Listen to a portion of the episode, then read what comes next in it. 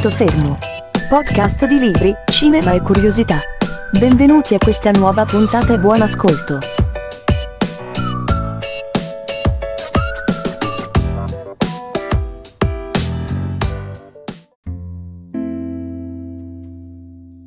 E eccoci qui nuovamente a un punto fermo, il solito appuntamento del lunedì. Eh, di cosa parleremo questa notte? Visto che ormai sono le 11 meno 10 di lunedì 1 luglio, io sto registrando adesso mentre guardo su Rai 1 Pretty Woman. Lo dico, è uno dei miei film preferiti. Belli tutti e due, bello il film, bello tutto quanto, ma non è di questo che voglio parlarvi. O meglio, è un'idea che mi è venuta guardando proprio il film. Uh, più che film vorrei parlarvi come al solito di libri. Mm, la buona letteratura, la grande letteratura ha sempre una parvenza di realtà, ma meglio ancora si ispira tantissimo alla realtà, anche uh, quando parliamo di fantascienza e quando parliamo di libri fantasy. Dov'è il punto? Il punto è che secondo gli esperti almeno una percentuale che va dal 5 al 10% della popolazione mondiale presenta segni di disturbi psicotici quindi non dovremmo essere sorpresi che, non dovremmo sorprenderci più di tanto del fatto che eh, anche una certa quantità di personaggi della grande letteratura o in ogni caso di libri di successo, che non sono la stessa cosa, eh, soprattutto nel campo della fantasia, presentino, mostrino eh, segni di squilibrio più o meno accentuati. Uh, questi squilibri uh, sono vari, la sintomologia è varia, si passa dall'egocentrismo alle manie di onnipotenza, uh, alla incapacità di provare emozioni. Quindi davvero la vita interiore di sociopatici o psicopatici, per quanto possa suonare strano, rimane purtroppo una forte attrattiva per le persone, per i lettori in particolare. E a chiunque eh, quando sente che ne so, eh, di eh, delitti efferati, di serial killer, eccetera, eccetera, capita di chiedersi come può un uomo fare questo. E questa è una risposta che spesso troveremo, o perlomeno avremo una parvenza di risposta nei libri. Uh, perché appunto, ripeto, uh, i libri che hanno come protagonisti dei personaggi deviati uh, ci permettono di osservare da vicino i diversi gradi del disturbo mentale, mantenendo tuttavia una distanza di sicurezza dal, dal soggetto, in questo caso al serial killer. Non è semplice però spiegare perché proviamo talvolta una specie di attrazione, di simpatia eh, per personaggi che possiamo definire tranquillamente negativi o uh, anti-eroi. Ad esempio, uh, se avete presente Gone Girl, l'amore bugiardo, sicuramente vi sarete interessati al personaggio di Amy o se avete letto American Psycho o visto anche il serial tv Uh, sicuramente avrete se non fraternizzato perlomeno simpatizzato per Patrick Batman Oltretutto, tifare per questi personaggi, o quantomeno sperare che non finiscano troppo male, ci fa, d'altra parte, anche sentire in colpa, perché è sbagliato fare il tifo per il cattivo. Ma siete sicuri di questo? Bene, uh, l'Huffington Post qualche mh, mm, tempo fa ha pubblicato un, un, divertente articolo proprio sull'argomento. Da questo articolo vado a estrapolarvi uh, un mio solito elenco di eh, questa volta non di libri, o meglio ancora di libri, ma soprattutto di personaggi letterari che sicuramente riconoscerete o conoscerete e che sicuramente mostrano eh, più o meno accentuati segni di squilibrio mentale e vedrete che sono stati personaggi che voi, se non amato, almeno avete apprezzato tantissimo. Eppur sono eh, personaggi più o meno pericolosi e dannosi per la società ma sono loro il libro, sono loro la storia, sono loro che portano avanti la fascinazione della lettura. Da quale iniziamo? Iniziamo dal malato mentale per eccellenza, se vogliamo dire così, anche se brutto, per appunto Patrick Batman di American Psycho. Alcuni personaggi sono difficili da incasellare perché sono affascinanti e con il loro fascino riescono a confonderci. Uh, posso, può sembrare che mostrino certo, un certo amore per gli altri e Patrick non è decisamente uno di questi. Nel corso della storia uh, Patrick non prova neppure a convincere il lettore di essere normale, cioè lui sa di essere sbagliato, tra virgolette, uh, lo mostra tranquillamente al lettore e uh, appunto preferisce parlare di omicidi con la stessa facilità con cui noi potremmo discutere del tempo meteorologico. Il pubblico insomma non tifa per Batman in quanto tale, ma invece che esserne disturbato, finisce per ridere della sua mancanza di tatto e di serietà. A sorpresa, l'Huffington Post, e io sono d'accordo, mette al secondo punto eh, nell'elenco dei libri che presenta, eh, e lo faccio anche io, Sherlock Holmes, in particolare appunto le avventure di Sherlock Holmes. Nella serie televisiva della BBC Sherlock Holmes con Benedict Cumberbatch scusatemi sempre al solito come parlo, eh, ripete spesso non sono uno psicopatico, sono un sociopatico ad alto funzionamento. A dire il vero gli esperti smentiscono eh, il nostro Sherlock Holmes, prima di tutto tra sociopatico e psicopatico non c'è differenza, dicono gli esperti. In secondo luogo Sherlock Holmes reprime volutamente le proprie emozioni, non è carente, anche se mostra gradimento per Watson si può affermare che l'ex militare, il grande amico, altro non è che uno strumento nelle sue mani. In ogni caso l'impulsività e l'amore per l'avventura, unite alla grande capacità di risolvere i crimini, rendono Sherlock Holmes un personaggio da amare, facilmente da amare. Uh, tornando al discorso di prima, Altro personaggio è quello dell'amore bugiardo, Amy. Amy che è fissata con l'idea di mantenere un'apparenza di perfezione ed è disposta a tutto per appunto apparire perfetta. Uh, la serie di libri per bambini scritti dai genitori, Incredibile Amy, si basano apertamente su di lei e questo ha portato migliaia di lettori a concentrarsi sui trionfi e la vita della ragazza. Amy cosa fa? Altera regolarmente la propria personalità, inganna amici e conoscenti, e lettori diremo anche noi. Preferirebbe morire letteralmente piuttosto che essere considerata una persona ordinaria, eh, una persona che ha a che fare con questioni ordinarie come l'adulterio o il divorzio. E noi lettori proviamo pena per Amy? No, eh, forse soltanto inizialmente, eh, grazie forse, anzi grazie soprattutto allo stile di scrittura di Gillian Flynn eh, e alla costruzione del libro, ma alla fine, alla fine Amy ci piace, così come ci piace ad esempio James Bond, in particolare eh, James Bond eh, dello scrittore Fleming.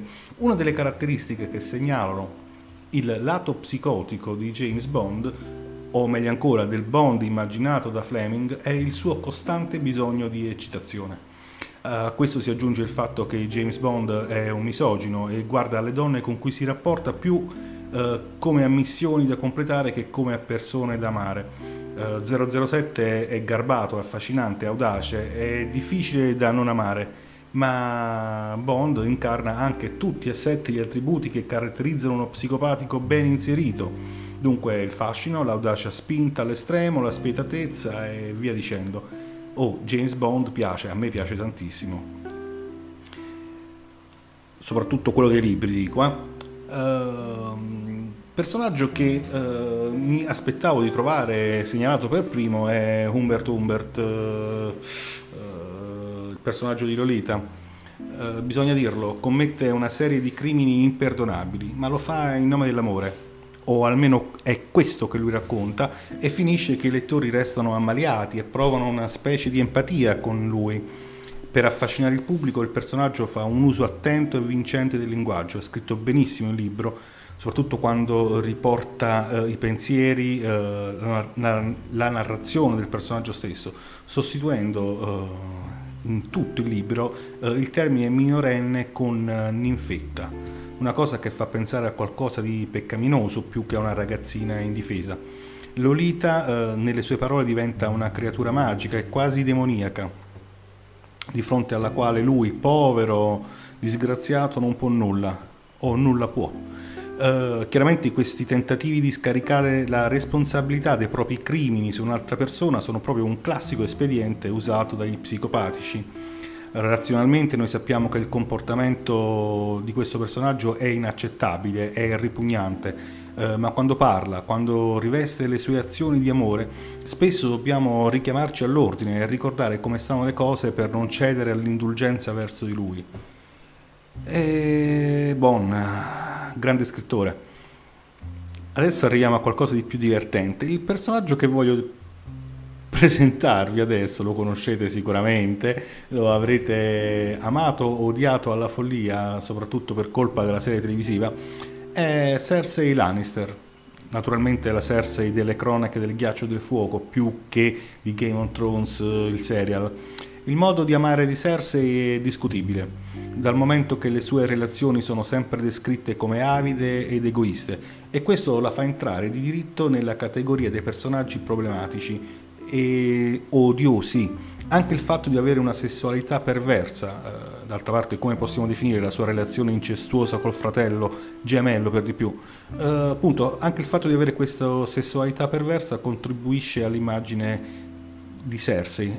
La caratteristica significativa è la megalomania da un certo punto di vista la sua rabbia è comprensibile, in quanto donna le viene spesso ricordato quale sia il suo posto e quindi deve impegnarsi molto di più degli uomini per ottenere ciò che vuole e vedremo come lo fa. Lo leggerete se non l'avete letto, ma fatelo subito.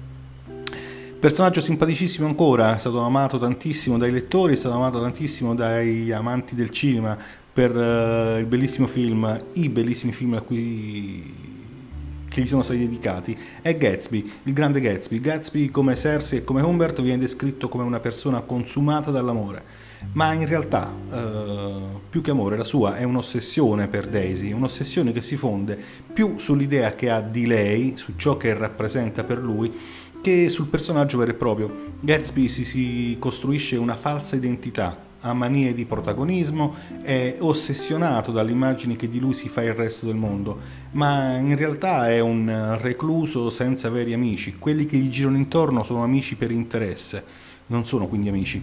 Ciò nonostante Nick pensa che Gatsby sia un gran bravo ragazzo e quindi il lettore, eh, noi lettori, siamo portati a perdonargli tutte le menzogne e tutto il resto.